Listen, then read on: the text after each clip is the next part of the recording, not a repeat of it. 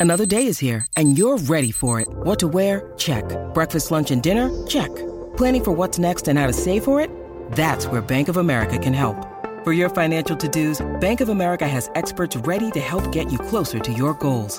Get started at one of our local financial centers or 24-7 in our mobile banking app. Find a location near you at bankofamerica.com slash talk to us. What would you like the power to do? Mobile banking requires downloading the app and is only available for select devices. Message and data rates may apply. Bank of America and a member FDIC. When you need mealtime inspiration, it's worth shopping Kroger, where you'll find over 30,000 mouthwatering choices that excite your inner foodie. And no matter what tasty choice you make, you'll enjoy our everyday low prices, plus extra ways to save, like digital coupons worth over $600 each week. You can also save up to $1 off per gallon at the pump with fuel points. More savings and more inspiring flavors make shopping Kroger worth it every time. Kroger, fresh for everyone. Fuel restrictions apply. 好，大家好，我是老高，咱们今天来讲天使。天使这个东西啊，可能在很多人的印象当中是女性的或者儿童的，长着翅膀非常可爱的那么个形象。但其实圣经中描述的天使啊，完全不是这个样子。圣经中记载的天使啊，多为英俊的类男性的形象。为什么叫类男性啊？是因为不知道性别，圣经中从来没有说他是男的，是女的，具体长什么样子不太知道。但是呢，有说到看上去非常好看，还有呢，就是非常强力的战士形象。手里拿着长剑，代表一种强大的力量。有的时候呢，天使也被描写为拿着喇叭。哎，喇叭，对对，这个喇叭不完全是乐器啊，是个法器，能够让死者复生，或者是毁天灭地。那他的肤色和发色呢？圣经里没有说，但是后来有一些画作里边，天使基本上都是白人，特别英俊的，不知道男女的那种形象。所以圣经中的天使啊，绝对不是女性或者儿童，哎，是我们现代人把它柔化了。还有就是我们经常描述医生护士叫白衣天使。这个描述和圣经中是一样，圣经中有说到天使是穿着白衣服。其实天使在宗教上一直是一个谜啊，因为圣经说了，神用了六天创造了天地，第七天休息了嘛。创造天地，创造宇宙万物，创造飞禽走兽，创造了人类，唯独没说创造了天使啊。但是天使呢，在圣经的故事中，中途突然蹦了出来，而且从那之后就不断的出现，神就不怎么出来了。所以天使这个东西是怎么来的，是不知道的。现在宗教学者普遍认为是神在创造人之前创造的，但具体创造的时间点不太知道，可能在创造天地的时候一起创造出来。什么根据呢？没有什么根据啊，就是说他肯定是神创造的，他肯定不在人之后啊，因为圣经里面后来有提到一些桥段，提到了天使是在人之前创造的，但是没有提到具体什么时候创造的。那么天使在圣经中第一次出现呢，是在创世纪第十六章第七节中。说天使啊保护了被亚伯拉罕的妻子赶走的女佣。那么关于这个部分呢，我们在会员影片世界末日之前有专门讲过了。由于这个内容涉及到敏感话题啊，所以我们今天就不展开说了。大家只需要知道，就是天使呢在圣经中是突然出现的。第一次出现的时候也没有特别描述它长什么样子，书中也没有说它是天使，而是说它是神的使者。使者这个词儿啊，在希伯来语里有很多意思，你可以理解为使者，也可以理解为仆人、助手、中间人都可以。哎，所以天使不是一个物种的名。是一个工作的名字，职称，职称就跟司机啊、医生啊都是一样。还有呢，就是人死了之后是不会变成天使的，先知死了之后有可能成为天使，但是普通人死了是不可能变成天使。就是你想做这份工作啊，是没有机会的。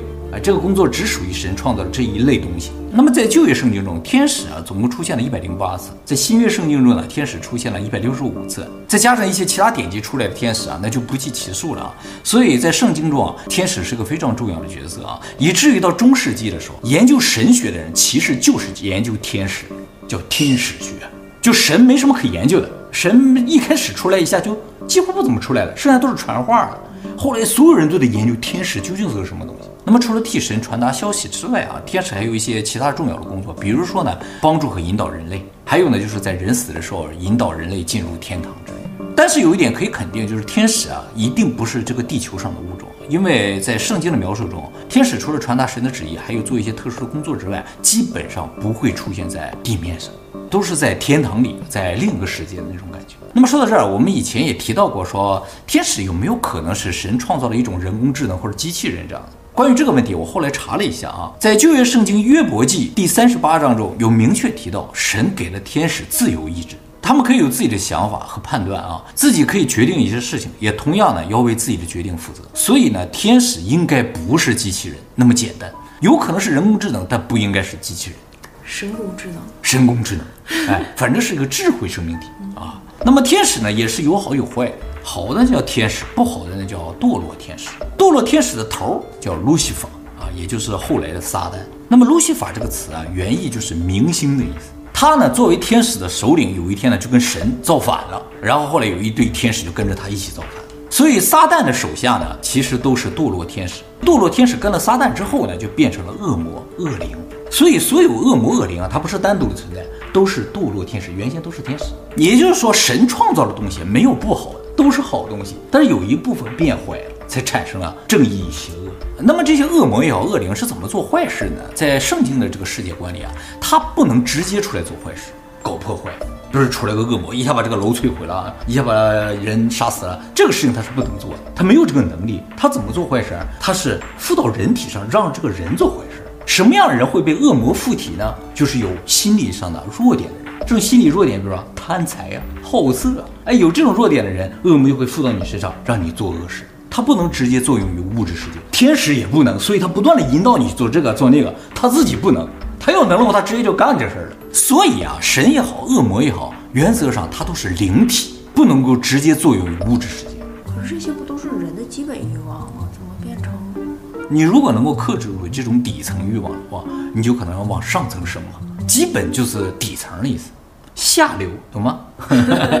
那么神究竟创造了多少天使呢？是不知道的啊，因为在圣经当中多次使用无数的天使这样的形容，可以想见呢，这个天使的数量是非常多的啊。那么耶稣呢，也曾经有一句很有名的话，他说，就是有人来抓耶稣的时候，耶稣就说了，我本来啊，就跟我的父亲一说，他就能派十二个军团的天使来保护我。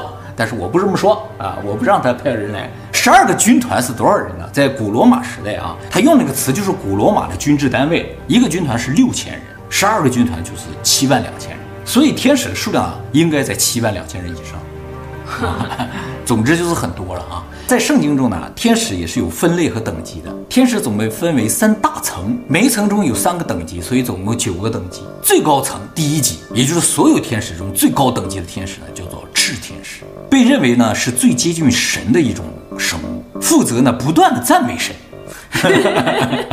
在圣经中呢，炽天使呢被描写为六翼天使，三对六个翅膀。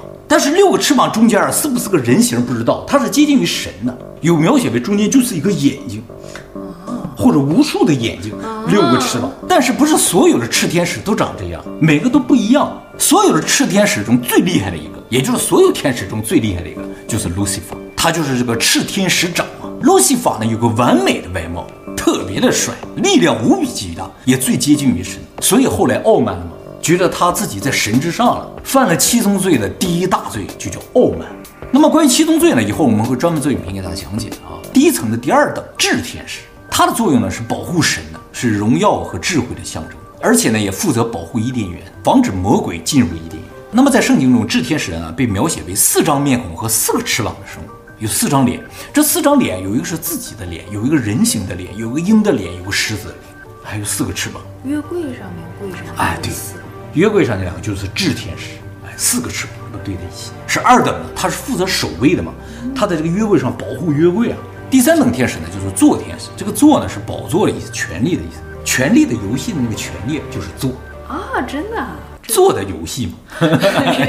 座天使呢是被描写为一种没有情感的天使，其他天使还有点情感，他没有情感。他比较像人工智能，对，特别像人工智能啊。所以呢，做天使呢是用来管理整个物质世界的，因为他没有情感，所以不会被诱惑，也不会偏袒任何一方，代表神的公正和权威。犹太人认为啊，就是他们的先知死了之后呢，就会变成座天使。那么第二层的第一等，也就是整体的第四等天使呢，叫做主天使。这个主是主宰的意思，主要负责管理所有的天使。天使有什么工作要分配啊，都是他们来管理的啊。第五等天使叫做力天使，也就永德天使，专门负责执行神的命令，属于战斗天使中的当官的那层，兵长啊，反正是头。战斗天使呢是下一等级，叫能天使。负责天堂和地球的秩序，其实就是保护天堂和地球的啊，这是最大的力量，对抗恶魔的啊，就是都主要是些小兵儿。能天使和力天使呢，都是用来打架的，都是战斗天使。第七等全天使，管理人类社会的。第八等大天使是神的使者，负责传信儿、传指令。第九等就叫天使，angels，其实就是剩下所有的天使，主要负责与人进行交流啊，提供指导和保护的。所以，我们经常听到的大天使啊，感觉是很厉害的，其实它属于第八等天使。但是啊，现在也说天使有可能是同时可以具备好几个等级，就是我既是赤天使，也是大天使的可能性是有的。所以啊，这九个等级并不是来区分他们高低的，只是他们的负责的范围不一样。还有就是等级越高，离神就越近；等级越低，离人就越近，长得也更像人。这样的啊。所以天使和我们是最像，其次是大天使，而赤天使跟我们就完全不一样。那路西法长什么样啊？路西法反正就是很帅，完美的长相。那是在我们认知之外的长相，也有可能在我们认知之内的就是最好看的一种长相。他的名字就叫明星，明星天使，初代爱豆，初代爱豆最厉害的啊，最好看。那么在圣经故事里听到最多的一个天使的名字啊，叫做加百利，他是大天使。其实，在旧约圣经中没有说加百利呢是一个大天使。旧约圣经中说了大天使只有一个，就是米迦勒。但是加百利呢干的活呢确实是大天使的活，所以现在认为加百利呢也是大天使。目前加百利是不是一个职称啊？也有可能。一会儿我告诉你加百利什么意思啊？加百利也是有意思。目前主流认为的大天使总共有七个，就是米迦勒、加百利、拉斐尔、乌列、拉古尔、法努尔和萨列。那么这七大天使的前四啊，就是米迦勒、加百利、拉斐尔和乌列呢，在西方大部分宗教也都是共通的。但是后三个大天使啊就不一定了，各个宗教有自己的说法，名字可能也是不一样的啊。咱们今天就不介绍这后三大了，重点介绍前四大。首先，我们来介绍一下最有名的加百利，在宗教故事中呢多次出现，而且都在重要场合。比如去告知圣母玛利亚，神的孩子耶稣即将通过玛利亚诞生。达芬奇的代表作《圣母领报》就是讲这个故事的。在这幅画上呢，这个天使呢就看不太出来是男是女。对了，还有一点啊，我们刚才说了，第一等天使六个翅膀，第二等天使炽天使四个翅膀。路西法几个翅膀？路西法应该是六个翅膀啊。剩下的天使有没有翅膀不好说，他们有可能是没有翅膀，有可能就完全跟我们长得是一样。但是画作里大部分为了表现他们是能飞的，或者是为了区分他们和普通人的话，会给他们画上翅膀。并不是说圣经里强调了他们有翅膀，没有啊。那么还有就是像伊斯兰先知呢告知穆罕默德的预言呢，也是这个加百利啊。也就是说，他出现了两次，直接造成了两个宗教的诞生：基督教和伊斯兰教。而穆罕默德晚年的时候再次见到了加百利，加百利带着他从麦加城飞到了耶路撒冷，从耶路撒冷一块岩石上飞升上天，见到了各大先知和上帝。也就因为这个事情，耶路撒冷成为了伊斯兰的圣地，这才有西方三大宗教争夺圣地这么一个事情。所以这个天使是非常重要的啊。那这个内容大家也可以去参考我们会员影片《世界末日之前》。那加百利这个名字在希伯来语中是勇士加上神的这么一个组合。所有天使的名字啊后面都有个 EL，代表他是一个神，所以他是勇士神。翻译过来，他是个倒装句，翻译过来就是神的勇士。而路西法呢，希伯来语中是光加上神，就是光神，就是神之光，带来光明的天使。所以呢，也被叫做晨星啊，就是在黑暗之中带来光明的。米迦勒的名字呢是谁如谁，谁如啊？对，就是神的谁如，什么意思呢？就是神的独一无二的一个天使，谁能跟他一样呢？哎，这个意思，充分表现了神对于米迦勒的爱。哎，太喜爱了，独一无二。但是米迦勒其实是战斗天使，虽然加百利的名字好像是战斗天使，叫勇士神嘛，他是战斗天使啊。米迦勒呢是大天使长。哎，我们之前大宝剑的影片中有提到他。就是圣加尔加诺把那个剑插到石头里，见到那个天使就是米迦勒。米迦勒在宗教画册中多为战斗场面，手持长剑，身披盔甲，带领着一众天使与恶魔、与路西法、与堕落天使战斗这么一个形象，也是一个非常英俊的男性形象吧。而加百利呢是完全的信使，他只负责传话的，还没有说拿什么武器的，但有的时候会拿出一个喇叭来，啊，这一吹可能就有一些魔法作用啊。那么米迦勒在圣经中还有一处登场呢，就是在世界末日大审判的时候。他呢是人类的辩护者，就是在审判人的罪的时候，他是负责给你辩护的，所以是非常象征我们的一个天使。有些天使是冷酷无情的嘛，他更倾向于我们。那么拉斐尔呢是神的治愈。圣经中关于拉斐尔的故事是这样的，就是拉斐尔来到人间之后呢，幻化成人形，看不出来是个天使啊。然后遇到一个盲目的老头，这个老头呢是一个非常虔诚的以色列人，他有个儿子叫做多比亚，要去一个城市啊干点什么事儿。这个拉斐尔就说啊，我认识路，我带着你去吧。在路上呢，两个人呢遇到一只大鱼的攻击，他们把这个鱼制服之后呢，拉斐尔就说了：“哎，我们应该留下这个鱼的内脏，以后会有用的。”那么在到目的地之前呢，这个多比亚爱上了一个女子叫萨拉，要和她结婚。但是这个拉斐尔听说啊，这个女子之前的七个老公都在新婚之夜死掉，于是拉斐尔察觉了这个女子一定是被恶魔附体啊。哎，所以在多比亚和拉萨的这个新婚的晚上，他偷偷来到婚房，用鱼的内脏将萨拉体内的恶灵逼出，然后把她打入无间地狱。从此之后呢，多比亚和萨拉呢就过上了幸福的生活。然后呢，就是拉斐尔呢还用鱼的内脏治好了多比亚的父亲的眼睛，让他重见光明。众人也都觉得非常不可思议。这时候，拉斐尔揭开了自己身份，说：“我其实是个天使，下来微服私访。”说完之后，噗一下就飞走了。然后多比亚一家就开始赞美拉斐尔，哎，就是这样一段描写。拉斐尔在整个圣经里啊，就是一个辅助英雄这么个角色，通常就出现在有哪个英雄受伤了，他就出来给他治愈一下。还是干这个的白衣天使，但是他并不是白衣的形象。第四大天使叫乌列啊，乌列这个名字呢，大家可能没怎么听说过啊，因为呢，他其实在圣经的正典中啊几乎没有出现，呃，出现比较多的是在伪典以诺书中。以诺书我们曾经讲过，是在埃塞俄比亚那个地方啊，突然发现了有那么本书，讲了些圣经里边没讲的事情，比如说路西法堕落了，和人间的女子结合了，生出巨人，这些故事其实在原圣经的故事里没有。是在非洲那个地方突然发现的啊，然后大部分圣经学者认为啊，这里边的内容对神不太好嘛，因为讲到了天使堕落之类的，所以很多学者呢把以诺书啊定义为伪典，就是圣经的二创。但是后来一个事情啊打脸了，因为在死海文书中发现了以诺书，死海文书就是最古老的一个版本的圣经。它里边有以诺书，你说以诺书是中途了二创，那就说不通了。那么乌列之所以没有在正典中出现，就是因为他是一个堕落的天使，有可能就是因为他堕落，所以把他去掉了，封杀，哎，封杀了，让 你彻底消失了啊。那么他在圣经的相关文献中，污点天使，对对对对，但是路西法居然留了下来。那么在圣经的相关文献中啊，乌列呢多以智慧和启迪者的形象出现。乌列是什么意思？神之火呀。而且呢，还有一些文献中记载说，当初去通知诺亚要造船的这个天使呢，就是乌列。而原先的典籍里不是这么写的，原先典籍说是神直接告诉诺亚的。啊，其实神是不可以与人直接对话的，是吧？一般都是要有先知或者有天使传话。其实就是先知和天使之间不停的对话。啊，是先知和天使之间。对，天使都不能直接和人。对，但是创世纪的话，一开始提到了神，然后说到了神见到了谁。说了两句之后，马上就全变成天使。然后就是基督教里边，基督教直接神的儿子下来了，那也是神啊，耶稣嘛啊。可是他已经有了人的肉体了。所以伊斯兰教认为耶稣并不是神的儿子，而是先知。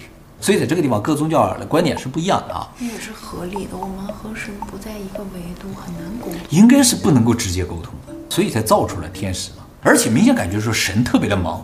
就机票的事儿，只能管一两句话，说完了之后传一下话就完事儿，这不好几千年我就不再管了。说明什么？神有可能管着好多人间界，咱们只是其中一个一个地球，还有很多地球他都要管。他造那么多干嘛呀？做实验呢？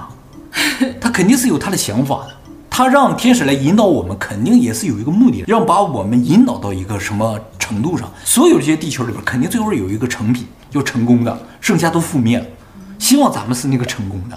可是我们现在这个世界还是很下流的呀，对呀，是基本的欲望。对，所以咱们可能不是那个成品，不过我们可以努力成为那个成品。还有呢，就是在以色列人逃出埃及的时候，就出埃及记的时候，有说到乌列呢，作为一个明亮的光点，引导以色列人离开埃及，就是在黑暗之中的一个明光。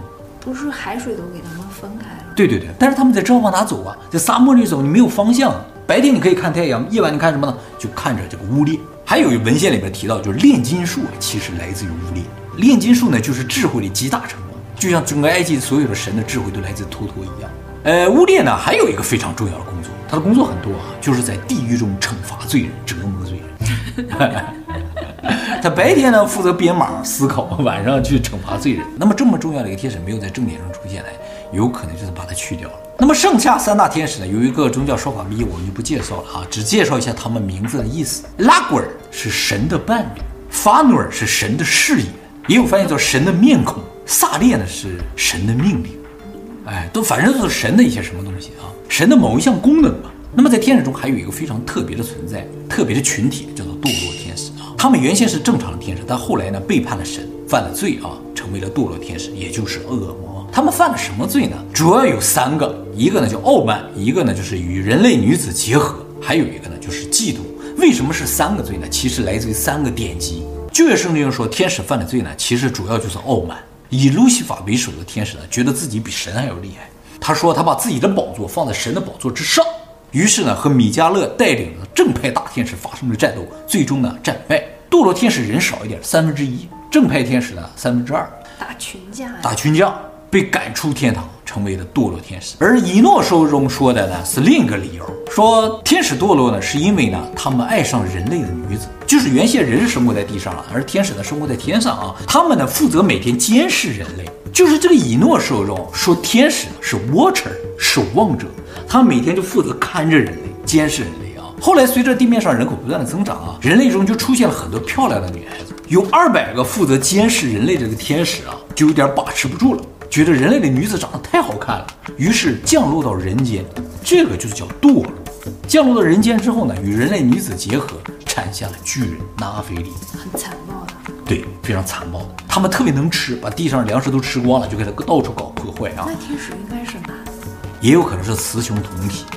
这就不好说了。而且通过堕落天使，人学到了很多的技能，其中有很多是不好的技能，比如说制造武器，比如行骗，比如施展魔法，这好像没学会啊。还比如就是化妆，在古代的以色列认为啊，就是化妆是不诚实的行为的，哎，是不好的行为，从堕落天使那学来的。堕落天使会化妆？对。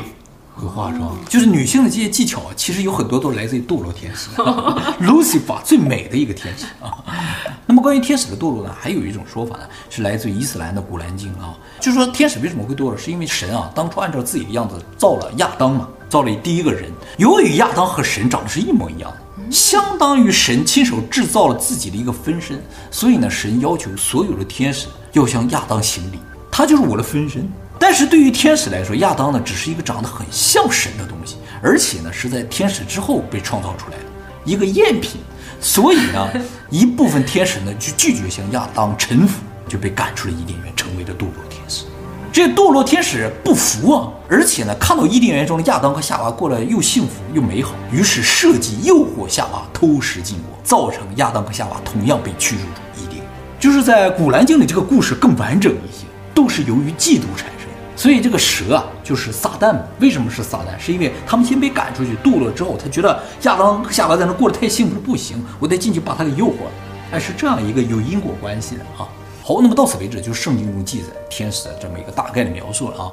那么说到这儿，我觉得不相信宗教的人可能会觉得天使就是古人的一种想象，但是我也不得不说啊，其实到目前为止流传下来的文献都是这种神话故事一样。为什么会产生这种情况呢？就是说，他们难道就不能够如实的记载一些历史吗？他们只会这种幻想吗？一个比较合理的解释呢，就是我们以前做过一个影片叫《意识是什么》。在这个影片中，我们提到，就是当人类看到极端不合理的客观现实的时候呢，大脑就会立刻对他看到的场景进行一种合理化转化，以保护自己的大脑，让自己不会崩溃掉，防止你产生这种混乱了啊。根据这个理论，你就可以想象，就是说。古代人一旦看到有一天有一个人飞在天上，或者飞过来落在你的面前，他们就会自然的联想，这个家伙是有翅膀，合理化想象。虽然他没有看到有翅膀，而且圣经中也确实没有特别去强调天使是有翅膀的啊，只是在介绍赤天使的时候有强调他有六个翅膀，但是在介绍大部分天使的时候，都表示他们基本上和人是一样，只穿着白色的衣服。所以，关于天使的描述有可能不完全是想象。而且呢，目前发现最早关于有翅膀人形生物的描述呢，是来自于苏美尔文明壁画上的阿努纳奇，这是最早的啊，哎，一种会飞的类人生物。在苏美神话中，他们的科技知识都来自于阿努纳奇。不过，印象里阿努纳奇和天使长不一样。对不对？阿努纳奇有的胡子，知道吗？没有多美了，是吧？但是确实是巨人的形象。而他们来到了人间，教会了人类的各种技能知识。那他按理来说也应该属于堕落天使这个范畴了。这和以诺书的描述呢是对得上的。还有就是古代可能没有我们现在这么充实的生活，所以呢，他们每天大部分的时间都在想象，想象，有可能是吧？精神世界是最美好的，所以每天就不停的想。从这个角度来说的话。也有可能，古代人他就是精神至上的一种人，他们精神力就是要比我们高的，而我们大部分的精神被现在的一些环境所吸引了，分散出去了，限制住，对，限制在一些实体上了，所以无法观测到一些像天使这样的存在。就是说，我们现在所有人都看手机，哪有时间看天上？怎么可以发现 UFO？而古代人天天就望天儿，所以他们天天看到 UFO 就很正常。所以他们有可能是一种纯精神体的一种存在，而我们呢是一种纯物质体的。那我们现在的精神力已经下降了，对，就无法联系到，无法联系到天使，也无法看到天使，而不能够完全认为他们就是一些每天就喜欢想象的人。所以，对于修行的人来说，还是要到大山里边去修自己的精神力，脱离物质世界。这样的话，你才能感知到原先感知不到的东西。